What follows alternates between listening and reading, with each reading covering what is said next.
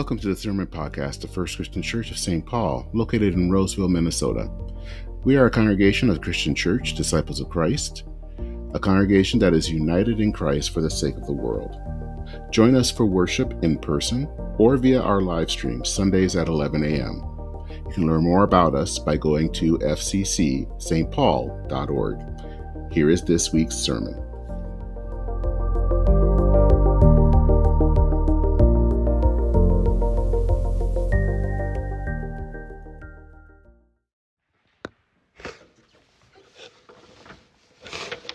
Text for today comes from the um, Gospel of Luke, chapter 15, verses 1 through 10.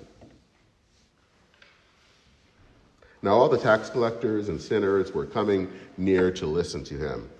And the Pharisees and the scribes were grumbling and saying, This fellow welcomes sinners and eats with them. So he told them this parable Which one of you, having a hundred sheep and losing one of them, does not leave the 99 in the wilderness to go after that one who is lost until he finds it. When he has found it, he lays it on his shoulder and rejoices. And when he comes home, he calls together his friends and neighbors, saying to them, Rejoice with me, for I have found my sheep that was lost. Just so I tell you, there will be more joy in heaven over one sinner who repents than over 99 righteous persons who need, have no need of repentance. Or what woman, having 10 silver coins, if she loses one of them, does not light a lamp, sweep the house, and search carefully until she finds it? When she has found it, she calls together her friends and neighbors. Rejoice with me, for I have found the coin that I had lost. So I tell you, there is joy in the presence of the angels of God over one sinner who repents. This is the word of God for all the people of God. Thanks be to God. Amen.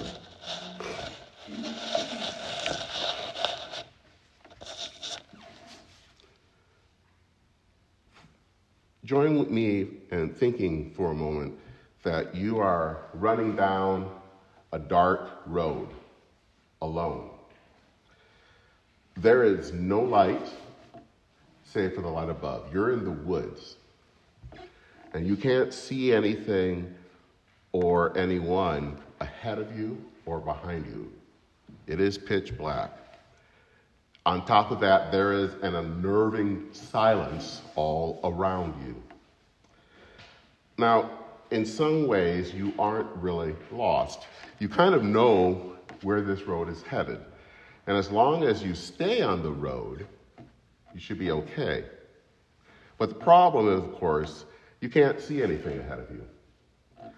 And while you might know where you're headed, you feel lost because you don't know if you're five minutes away or 20 minutes away from your destination.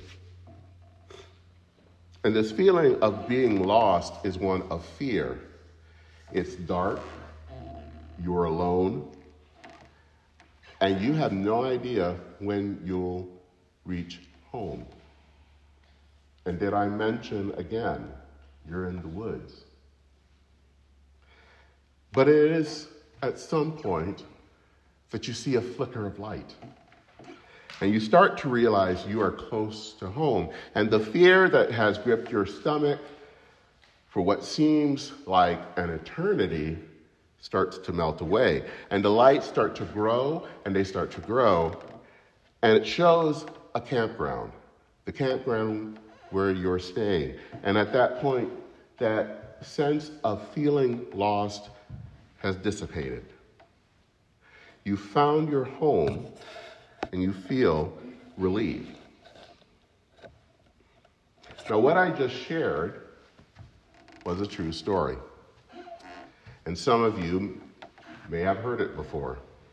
This happened to me in the summer of 1984. I was on the high school cross country team, and we spent a week in a campground in northern Michigan. We were training for the fall. And a group of us came and we went uh, to the main lodge just kind of to hang out. I decided to go to the restroom, and when I came back, everyone was gone.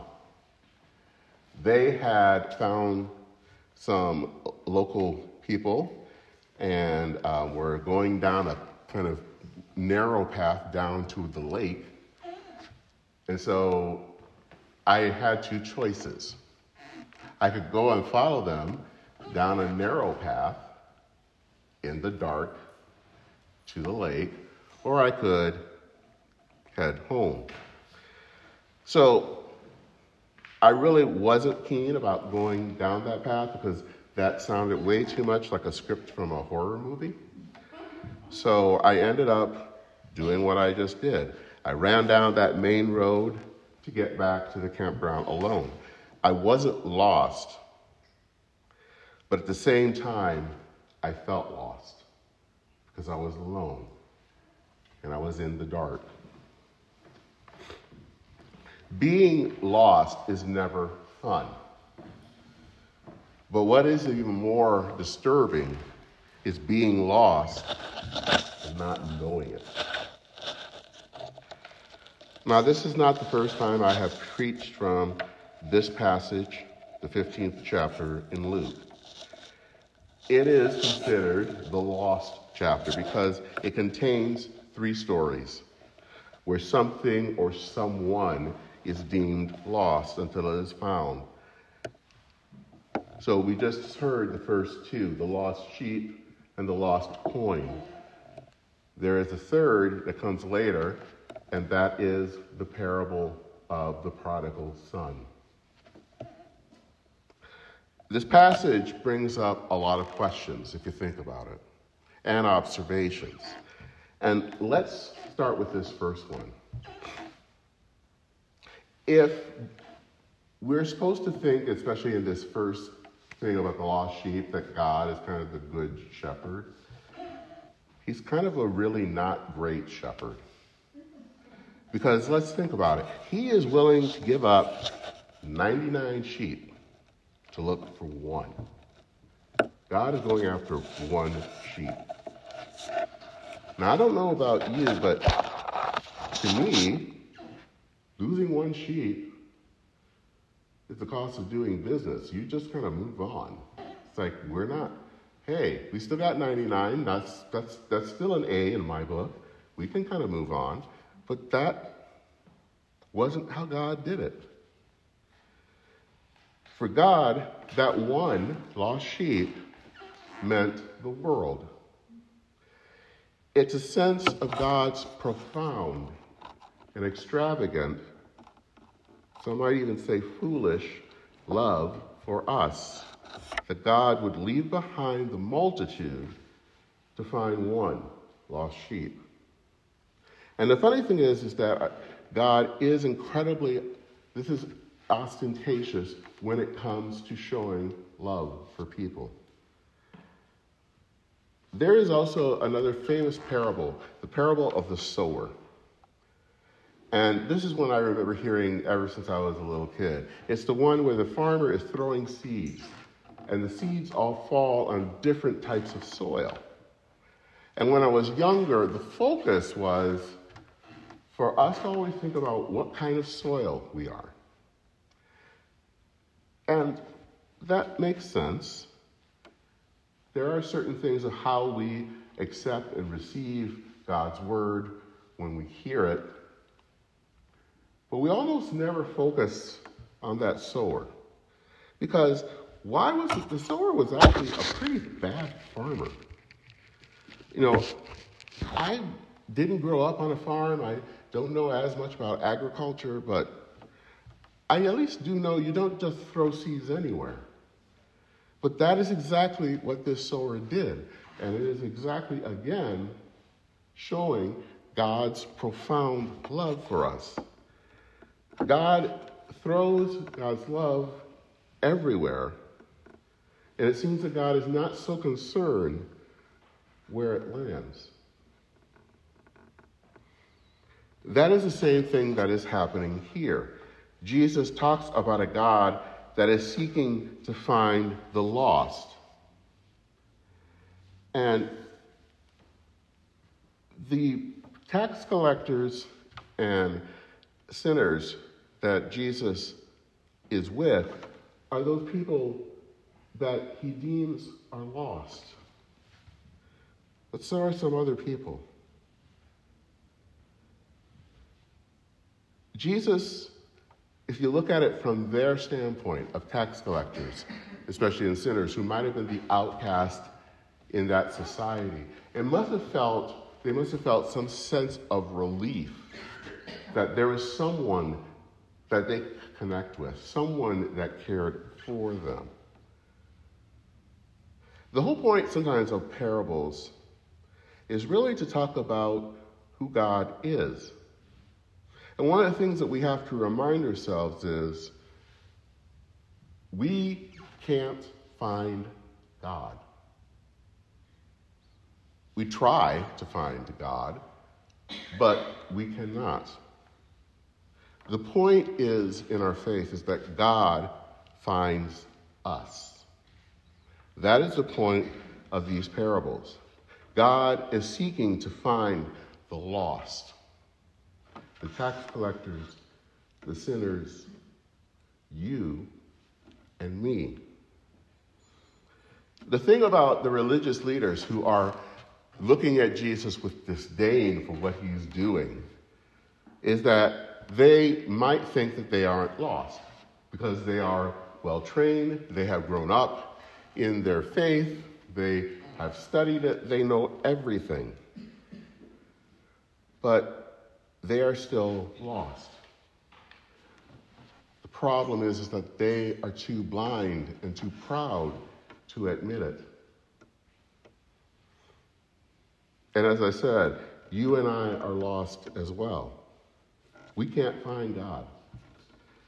We try, but more often what we do is that we end up following false gods. There is a reason that Jesus came to earth because we got lost finding God. So God came to find us. That is the way that our faith, the, the, this faith works.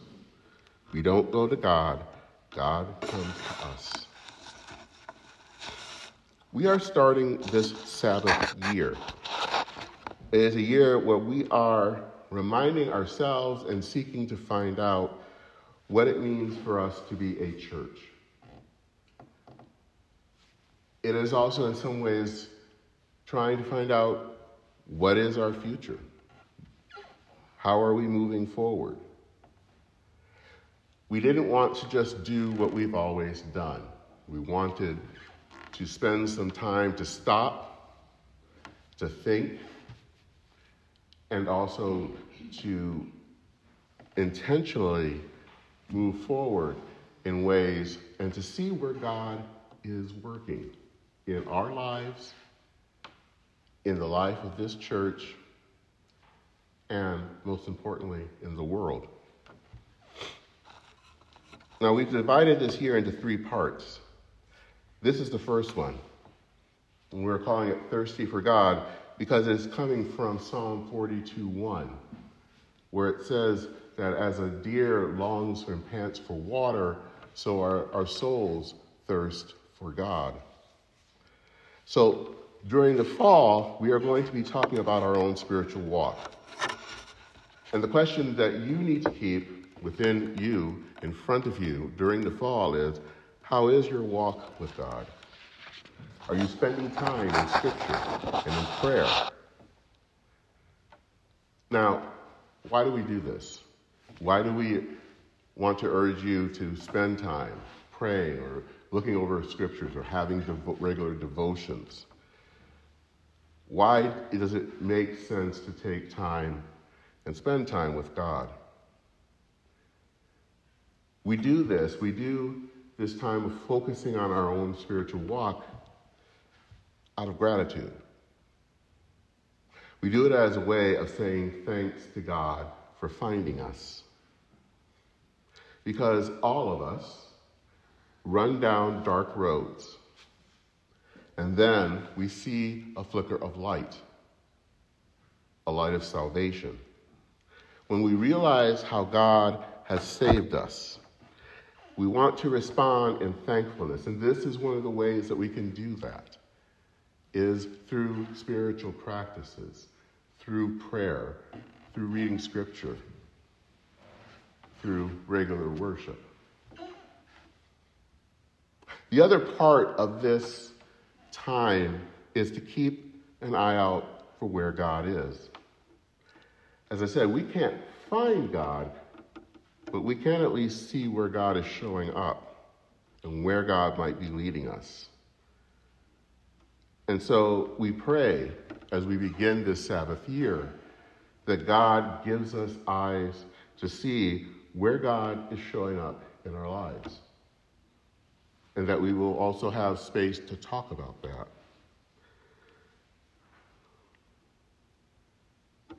The problem in this parable, in these stories for today, is not that we're lost. That is part of the human condition.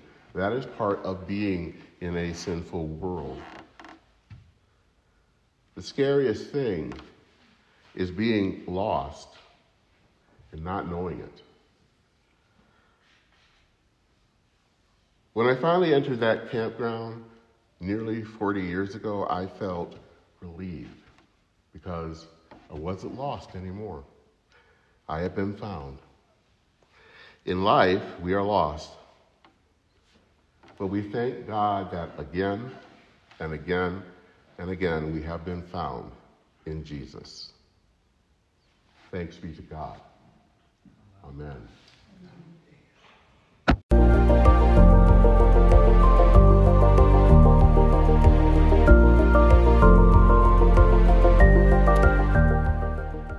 We hope this week's sermon was nourishment for your soul. If you would like to listen to past sermons, watch past worship services, leave a prayer request, or get directions to our worship location, please visit our website at fccstpaul.org. May God be with you on your daily journey.